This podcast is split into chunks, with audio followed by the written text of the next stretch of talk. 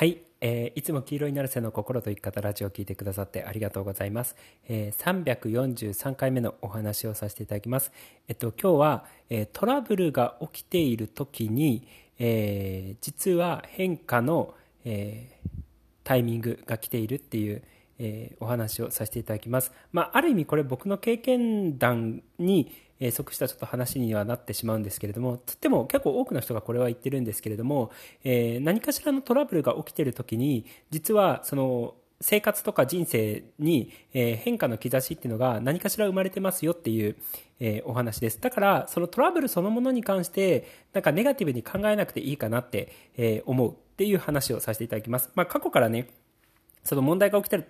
りとか、一見問題に思えるようなことだったりとか、トラブルが起きた時っていうのは、えーそれは実は問題ではなくて、えーまあ、ある意味ついてることというか、えー結果的に、あ、あの出来事があってよかったなっていうふうに思えるような、えーまあ、何かしらの変化のタイミングですよっていうことを話してるし、えそういうことに関しても、え極力ついてる出来事だ、これがあってよかったっていうふうに捉えるといいですよっていうことを、えー話してたと。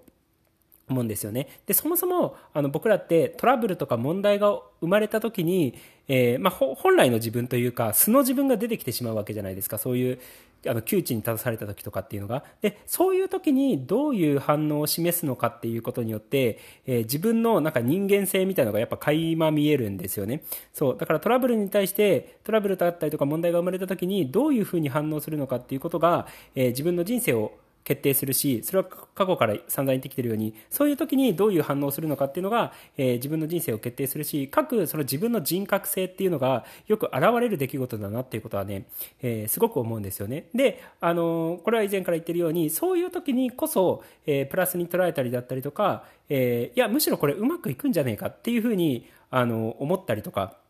えー考えたりだったりとかする人の方が結果的に物事がうまくいきますよっていうことなんですよね。で、あのーでも実際は、えーそのトラブルが起きている時っていうのは何かしらの変化の兆しがある時では、にある、変化の兆しが、えーある時であることには変わりがないので、えーちょっとその話をしようかなって、えー思います。で、えっと、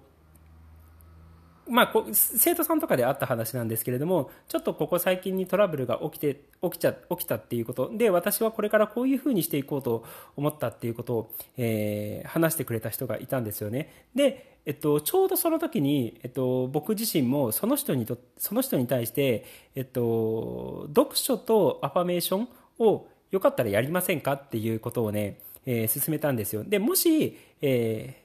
一人でできないのであれば、えー一緒にやるので、えー一緒にやりませんかっていう話をその人にしたんですよね。そう。で、その人は今まであのアファメーションとか言霊ワークもやってなかったし、えー読書もしてなかったんですけれども、えーこれを機会に、その読書とアファメーションをやるようになったんですよ。で、僕の中でこれ読書会っていう風に呼んでて、まあ、これ結構今ね、いろんな人と、えーこの読書読書会を開催してるんですけれども、要は本を読んで、えー読書した後にこうお互い話し合って、で、かつアファメーションをして終わるみたいな、えー会を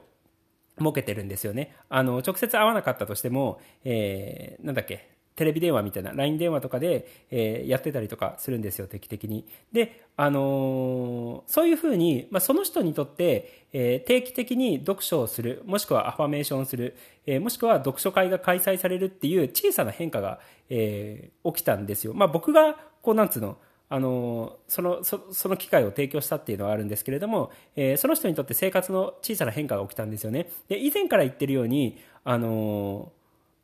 読書だったりとかアファメーションっていうのを継続的にやるかどうかっていうのは人生に大きな影響があるので、まあ、その人はそれがきっかけでどんどん良くなっていくだろうなっていうのはもう目に見えてわかるんですよ。で、あの結果的に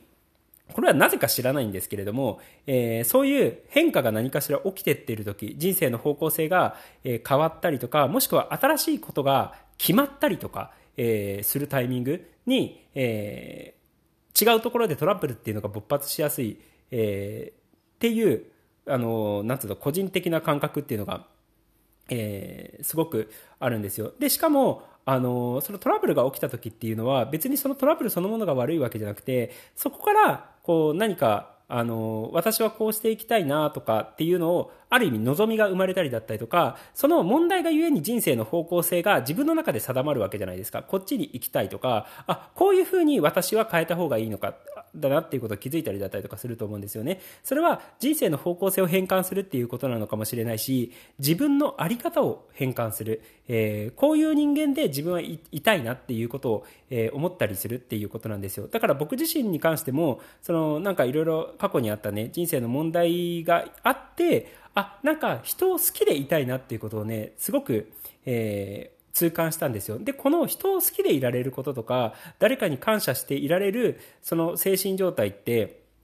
なんかすごく幸せだなっていうことをね、思ったんですよ。だから、あのー、まあ、いろんな過去のその問題だったりとか、えー、トラブルっていうのがあって、こう、人で、人を好きでいられるっていうことを大事にしようっていうことをすごく思ったんですよね。で、ただ、その哲学だけ、人を好きでいることっていう哲学だけでも、あのー、もちろんなんか、尊いことなんですけれども、じゃあその人をいつでも好きにいられる、好きでいられるためにどうしたらいいんだろうっていうことで、あの、僕がいつも話している言霊ワークなのかもしれないし、あの、事前発砲工程の技術なのかもしれないし、音楽ワークなのかもしれないし、えー、読書なのかもしれないし、入出力原理なのかもしれないし、やり方はたくさんあるんですけれども、いろいろあるんですけれども、ただ、その人を好きでいることが大事なんだ。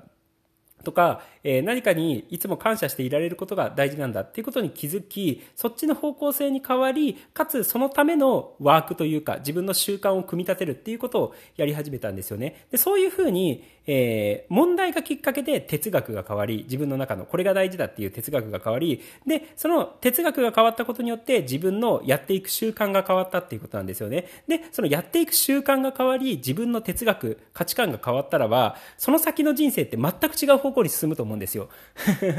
あの、昔はその人のことを別にその好きでいようとかっていうふうに思ってなかった、えー、僕が、えー、人を好きでいることが大事なんだっていうことに僕の中で変わり、で、その人を好きでいるためにこういう習慣を設けますっていう習慣を設計しました。そうすると、哲学も変わるし、価値観も変わったわけだし、えー、自分の人生を作っている習慣も変わったわけなので、全く別の人生の方向に導かれちゃうんですよね。でもそれっていうのは、問題とかトラブルがあったおかげで、そうなったわけじゃないですか。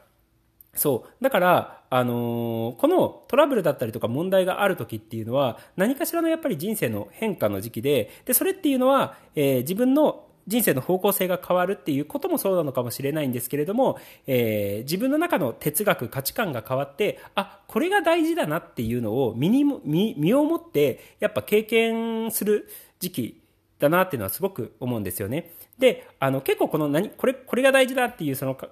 え方とか哲学とか価値観っていうのは、教えてもらって身につくことってあんまやっぱないかなっていうふうに思うんですよ。自分の人生で誰かがそういうのが大事っていうふうに、えー、話してたとしても、だから僕がこのポッドキャストで人が好きであることが大事っていうことを、えー、話したとしても、えー、やっぱ自分の人生で、あ、本当にそれが大事なんだなっていうことに気づくような出来事が起きない限り、やっぱ人ってなかなか学ばなかったりとか、えー、するんですよ。で、そうやって考えた時に、そういう、えー、一見問題とかトラブルに思えるような出来事って、すごくいい事業になってるだけなんですよ。めちゃくちゃいい授業になるだけなんですよね。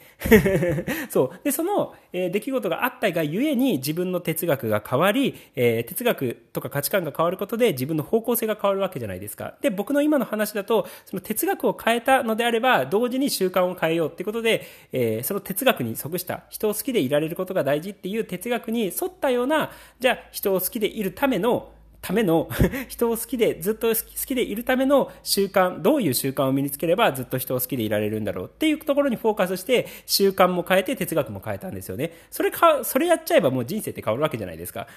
方向性が全然違うベクトルになってくるので、そう。だからね、あのー、この変化、あの、問題とかトラブルが起きてる時っていうのは、何かしらの変化が起き起きている時期で、かつその変化っていうのは必ず自分の人生にとって良い方向に導かれるので、あのー、だからね、あんまりその問題とかトラブルが起きたとしても、それは実際は問題なんじゃなくて、えー、今後自分が良くなっていくための出来事なんだな。何かを学んだりだったりとか、何かに気づいたりだったりとか、人生の方向性を転換したりだったりとか、えー、する。機会なんだなっていうことをね、えー、ぜひ実感していただければいいかなと思います。実際そうなので。そう。だからね、あの、もし今このポッドキャスト聞いてる人の中で、えー、その問題とかトラブルが起きてるって実感がある人なのであれば、あ、私、もっと人生良くなっていくんだなっていうふうに、えー、期待しちゃって大丈夫です。あ、今問題とかトラブル起きてるけど、私の人生もっと良くなっていくんやっていうふうに、えー、ぜひ実感していただければいいかなって、えー、思います。きっとね、その出来事から、えー、気づくこととか、えー、こうありたいなっていう望みが生まれたりだったりとか、えー、思いが生まれたりだったりとかすると思うので、そう。で、その中、その出来事とか、一見問題に思えるようなことから、えー、自分にとって大切な、えー、もしくは人にとって、その人間にとって大切な、えー、価値観みたいなのを自分の中でね、見出して学んで気づいていただければいいかなって、えー、思います。そんな感じです。ということで、え、今日も黄色いなるせの心と生き方ラジオを聴いてくださってありがとうございました。じゃあね、ありがとう、またね。